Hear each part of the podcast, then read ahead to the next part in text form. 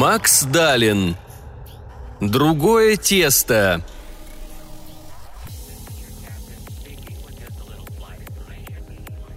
Моя жена швыряла в сумку детские вещички. Пеленки, пачку подгузников, свернутое одеяльце, еще что-то. Торопилась, руки у нее дрожали. И на бледном, без кровинки лице была отчаянная решимость. «Не над, зай!» — сказал я, чувствуя себя последним гадом. «Поедем в больницу, а?» Она выпрямилась. В руках держала прозрачный чехол на молнии, а в нем бутылочки для молока. Посмотрела на меня — Глаза в черных кругах, губы искусаны. Беременная мышка. Тоненькие ручки, тоненькие ножки, огромный живот. Серый свитер, растянутый животом. «В больнице уже все сказали. Она родится не живая или поживет несколько часов и умрет. Что мы еще можем узнать в больнице? И чем еще нам могут помочь в больнице?» «Зай», — сказал я, — «нам нигде помочь не могут». «Она умрет, и детей больше не будет», «Не судьба», — сказал я, надеясь, что тут же провалюсь сквозь землю. Жена аккуратно всунула чехол с бутылочками в сумку, поправила, закрыла сумку, будто хотела успокоить себя этими простыми движениями. Вдохнула и подняла взгляд. «Послушай внимательно. Я это знала, еще в детстве. Баба Даша меня предупреждала. Она оказалась права, понимаешь?» Я кивнул. Что еще оставалось? Она три раза говорила о том, что я должна делать, если это случится. И я намерена это сделать, понимаешь? Я снова кивнул. Если ты меня не отвезешь, я поеду на электричке, потом пойду пешком. Остановить ты меня не можешь, понимаешь? А если умрешь ты, выговорил я. Сама-то ты понимаешь? Прости, Зай, с малышкой-то уже все ясно, а с тобой? Обожгла меня взглядом, буквально. Горячо в груди стало. «Ничего не ясно». «Тебе в больницу надо», — сказал я. Жена вдохнула еще раз, как всегда, когда очень злилась и пыталась совладать с гневом. «Все, выбирай. Или ты меня отвезешь, или я поеду одна». «Вот что бы вы выбрали? Тащить ее к врачу силой? Невозможно. Уговорить? Не тот человек. Она маленькая, тоненькая, с девчачьим хвостиком, с круглыми глазами, как зайчик из мультика, а внутри у нее стержень из закаленной стали. Она решила, и все огнем гори. Хочет ребенка, но какие-то сложности со здоровьем. Ухитрилась, а нам говорят, что девочка родится мертвой. Перепроверяли пять раз, шансов нет. Поэтому надо поехать рожать в какую-то глухомань за 300 километров – там живет некая баба Даша, с которой когда-то до исторического материализма дружила ее прабабка. Почему-то предполагается, что так появляется шанс. «Ты же не веришь во всю эту чушь», — попытался я в последний раз. «В колдунов этих, экстрасенсов». Жена улыбнулась, безнадежно, устала. «Муля, не нервируй меня. Счастливым быть можно, нужно только решиться. Решайся. Еще будем», — Звучит как ванильная цитаточка в дурацком паблике.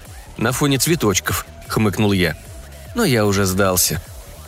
В такие уж лапы я попал в этой жизни. Потом я гнал машину по пустынному шоссе. С двух сторон от шоссе текли угрюмые мокрые леса, изуродованные поздней осенью. Голые, черные и бурые. Время от времени их сменяли голые поля, затянутые туманом – Деревни по дороге попадались такие же бурые и черные, пропадали в тумане и мелком косом дожде. Жене было муторно. Она открыла окно, чтобы мокрый ледяной воздух бил в лицо. Так легчало, но я боялся, что жена схватит ко всем прочим бедам воспаление легких. Пару раз попытался намекнуть, но она возразила. «Мне надо доехать. Быстро темнело, я включил фары. Дорога стала страшной, будто кусок декорации к старому ужастику. Деревья корчились в скачущем свете. Я пожалел, и еще три раза пожалел, что согласился. Мне мерещилось падение в какую-то сумеречную пропасть. Интересно, можно ли научиться падать вверх, или это уже называется летать? Свернул на проселок, потом на какую-то разбитую жиденькую грунтовку. Машину трясло и бросало. Я думал, что здесь нужен экспедиционный ландровер, из тех, на которых разъезжали под джунглям и прочие пересеченные местности всякие книжные приключенцы. С грунтовки пришлось свернуть на какую-то буквально тропинку. Сухие ветки когтистыми пальцами скребли по стеклу. А мне хотелось, чтобы все это оказалось путанным сном, и не больше. Я чувствовал, что под колесами уже какое-то болото, и думал, что сейчас мы застрянем тут навсегда, и никакой вертолет никогда не доберется в эту дикую глушь. «Ты хоть позвонила своей бабе Даше?» – догадался я спросить в самый безнадежный момент. «У бабы Даши нет телефона», – сказала жена. «Но нас ждут, не сомневайся». В ее голосе была спокойная усталая уверенность. Я очень многого не знал о своей жене. И вдруг из глубокой темноты ноябрьского леса выплыл яркий огонек. Он горел, видимо, прямо у дороги, невысоко, и это было предельно удивительно. «Баба Даша», – успокоенно сказала моя жена. «Не может быть», – буркнул я, держа курс на свет. Это прозвучало нелепо, но чем ближе я подъезжал, тем тусклее мне казался этот огонек. Издалека я вообразил странно низенький придорожный фонарь. Вблизи он внезапно оказался керосиновой лампой до потопного образца в руках у тощей горбатой старухи, одетой в синий дождевик с капюшоном. «Баба Даша!» – пронзительно взвизгнула жена. Впервые за последний месяц я услышал в ее голосе девчачью радость. «Вот ты молодцы!» — сказала баба Даша чистым и каким-то уютным голосом, который ассоциировался с пирогами и сказками Роу. Голос у нее был гораздо приятнее лица. В свете фар я с легкой оторопью увидел чудовищную харю с мощным носом, покрытую кратерами пор, волосками и бородавками. Самая большая бородавка росла над правым глазом. Она напоминала вишню, решившую стать кактусом и уже покрытую колючками. Бородавка и кожные складки почти закрывали глаз, зато второй, белесый и пронзительный, уставился на меня. «Молодец, сынок», — сказала баба Даша. «Поезжай за мной тихонечко, уже совсем близко». Она приветливо улыбнулась, обнажив неожиданный желтый клык, торчащий вверх из нижней челюсти, как бивень, и пошла вперед со своей лампой. Я медленно вел машину, и она словно плыла по облаку, катилась как по правительственной трассе, хотя под колесами была та самая болотная жижа, что и раньше. И от этого мне почему-то стало сильно не по себе. Не помню, сколько мы так потихоньку пробирались вперед в круге света фар – мне показалось, что с дороги съехали, под колесами что-то шуршало. Перед машиной стелилась убитая заморозками трава. В конце концов свет уперся в серый дощатый забор. Я заглушил мотор. Ворот в заборе не было. Баба Даша отворила калитку. Во дворе радостно загавкало какое-то небольшое существо собачьей породы. И выкатилась навстречу, рыжая, кудлатая. На цепи эта собачонка не сидела. «Не укусит?» Спросил я бабу Дашу, помогая жене выбраться из машины. Собачонка не дала своей хозяйке ответить. Она заюлила и полезла к нам с мокрыми поцелуями. Моя жена принялась ее гладить. Во дворе стояла плотная тьма, только тусклый, явно не электрический свет сеялся из слепого оконца. «Проходите сюда, детки», — сказала баба Даша. «Цыц, Бишка, не приставай! Вот сюда, на крыльцо!» И посветила своей керосинкой — мы вошли в избу через совершенно темные сени, где пахло деревом, сеном и еще чем-то деревенским, в очень теплую горницу. Низенькое помещение, увешанное пучками сухих трав и гирляндами сушеных грибов, освещала еще одна керосиновая лампа на простом деревянном столе, и красноватый отсвет лежал на потолке от огня в неожиданно огромной печи. Впрямь странный. Я не знаток дикой деревенской жизни – но мне представлялось, что печь должна выглядеть как-то иначе. Этот агрегат, дышащий сухим теплом в золотом свечении, напоминал не печь, а какой-то фантастический реактор. Комнату делила светленькая занавеска в горошек. «Ты посиди здесь пока», – скомандовала мне баба Даша, показав на лавку у стола. Мою жену она обняла за плечи и увела за занавеску. Эта старая ведьма вела себя так, будто была в курсе всех наших бед – Более того, всех наших дел. «Хорошо, что приехала Сонечка», – бормотала баба Даша, и я видел ее темный силуэт на занавеске, а силуэта жены было не видно. Она села или легла. «Плохо, что поздно». «Надеялась», – сказала жена. «Напрасно», – ворковала баба Даша. «Мальчик из другого теста, и ты знал, что так будет». «Люблю», – сказала жена. «Ну...» – баба Даша сделала длинную паузу. «Ладно, это дело такое. Не признающее границ. А дитя не виноват, что у родителей то ли озарение, то ли затмение». Жена вскрикнула. «Беда, совсем беда», – сокрушенно проговорила баба Даша. «Спаси ее!» – простонала жена. «Ты ж понимаешь», – сказала баба Даша. «Могу только заново испечь, если не опасаешься последствий». «Все равно», – сказала жена. «Хорошо», – сказала баба Даша, и я услышал плеск воды. «Будем рожать». Не знаю, как я не рехнулся этой ночью. Все, что окружало меня, казалось безумными образами из давнего болезненного сна. Дикая изба с печью и ситцевой занавеской, глухая кромешная темень за окнами, вопли жены, золотое свечение от печи, в котором танцевали тени, воркование бабы Даши, рыжая кошка, которая запрыгнула на лавку и бодала меня в локоть, вязкое, почти не текущее время. Меня мутило от страха за жену и ненормальности обстановки. Я понял, что выражение «не может место себе найти» описывает совершенно реальное состояние. Я не мог, мне хотелось метаться по избе. С трудом я заставил себя снова сесть, воткнул гарнитуру и попытался слушать аудиокнигу. Путанный детектив, сквозь который пробивались стоны жены, прилепил к мозгу идиотскую фразу. Отголоски того разговора остались в его голове, и я понял, что больше не могу. Я вытащил наушники и понял, что вокруг тихо. Из-за занавески вышла баба Даша. У нее в руках был очень темный, наверное, синий или лиловый младенец. Жена громко и хрипло дышала за занавеской, а младенец, как мне показалось, не дышал вовсе, и его ручка свисала безжизненно, как у тряпичной куклы.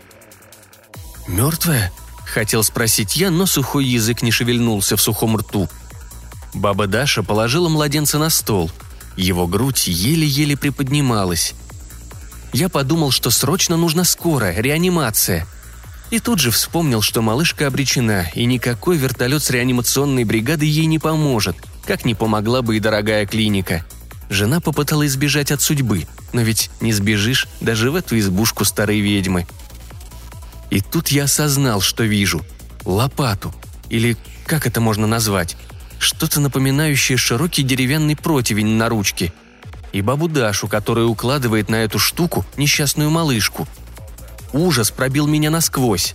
Баба Даша подняла заслонку, открыв огромный зев печи, из которого шли ровный жар и красновато-золотое свечение. И туда, в печной зев... «Стой!» – заорал я. «Жди», – приказала жена из-за занавески. «Сиди и жди, не мешай». Баба Даша протянула ко мне руку, будто хотела потрепать по щеке, но я шарахнулся, прижавшись спиной к бревенчатой стене – в конце концов, все равно, думал я, все равно. Пусть делают, что хотят. Все равно. Будем надеяться, что Сонька не рехнется, когда увидит то, что останется. Какая разница? Все равно. Баба Даша закрыла печь, но свечение, кажется, сквозило и через заслонку, и через беленые кирпичи. Ушла за занавеску, а я остался в безнадежных попытках как-то удержать на месте остатки здравого смысла – я просто не понимал, зачем? Зачем? И только радовался, что никаких звуков не доносилось из печи. Ни писка, ни даже треска пламени. Стояла чудовищная тишина. «Мишка», — сказала из-за занавески жена, — «ничего не бойся. Просто поверь иди сюда». Ее голос стал живее, он был почти веселым. Я встал и меня шатнуло. Баба Даша выглянула и ухмыльнулась, снова показав клык. «Иди, иди, я послежу». Я подошел на нетвердых ногах. Жена лежала на белоснежной широкой постели. На тумбе рядом стоял большой кувшин и лежал плоский кожаный футляр, похожий на портативный аппарат для измерения давления. Керосиновая лампа на подоконнике освещала закуток ровным неярким светом. Нигде вокруг не было ни капли крови, и я вдруг осознал, что не чувствую запаха керосина. Везде в доме жгут керосин, но он не пахнет. «Присядь», — сказала жена, и я устроился на краешке кровати. Я боялся до нее дотронуться. Но видел, что ей легче. Не только физически, в принципе легче. «Прости», — сказала жена. «Объяснять очень сложно и долго. И поверь, тебе будет тяжело. Просто подождем. Не бойся». Я взял ее за руку. «Я не боюсь, мне дико». «Это пройдет», — сказала жена. «Ты мне веришь, это уже очень хорошо. Я устала, ты не тревожься, я могу заснуть. Это от обезболивающего». «Ничего себе, баба Даша», — подумал я, а вслух только сказал. «Хочешь поспать? Поспи, Зай, все равно». Она задремала, держа меня цепкими прохладными пальцами, а я сидел и пытался поймать потерянную нить мысли, но тщетно. И вдруг я услышал, как хныкнул ребенок. Жена сразу встрепенулась, а я чуть не подскочил, будто от укола. Это было невозможно. «Баб Даша!» – закричала жена, и тут ребенок заорал. Он орал так, как всегда орут, если верить фильмам здоровые только что рожденные груднички, пронзительным режущим воплем. Я вскочил и отдернул занавеску. «Ладушки, ладушки!» – ворковала баба Даша, а малышка лежала на столе. Отцвет из печи и ровный свет лампы освещали ее так, что можно было рассмотреть идеально, в деталях. Тельце малышки покрывала меленькая нежная золотистая чешуя. Малышка размахивала ручками, и мне померещились полупрозрачные перепонки между пальцами. Личико с огромными ясными темными глазами и крохотным еле приподнятым носиком было почти человеческим. Почти человеческим. Я стоял и смотрел. «Не переживай», — весело сказала баба Даша. «Погостите у меня недельку, я ее внешность откорректирую, апины гены активизируем, сделаем внутренний камуфляж. Можно будет вашим педиатрам показывать. Сладенькая. Птички летели, на ладошки сели. А пойдем к мамочке». Жена, улыбаясь, прижала малышку к себе — «Агушеньки, Агушеньки, ты ж мамино солнышко!» «Кто вы?» – пробормотал я. «Исследователи», – сказала жена. «Прости, Мишка, я не знала, как тебе сказать, а скрывать от тебя было тяжело. И вот, видишь, родной, случай выпал». «И ты такая?» – спросил я. Моя физиономия расплылась в идиотскую улыбку. «А я женат на инопланетянке», а я женат на рептилоиде, а моя доченька наполовину ящерочка. С ума я схожу, какая досада!» «Ты все узнаешь», — сказала жена. «Не торопись, не тревожься. Теперь уж ты узнаешь абсолютно все, о самоотверженный и отважный муж мой». А я гладил пальцем маленькую горячую ладошку, похожую на ощупь на теплый металл, и думал, что уже знаю в сущности. Звезды много ближе, чем может показаться.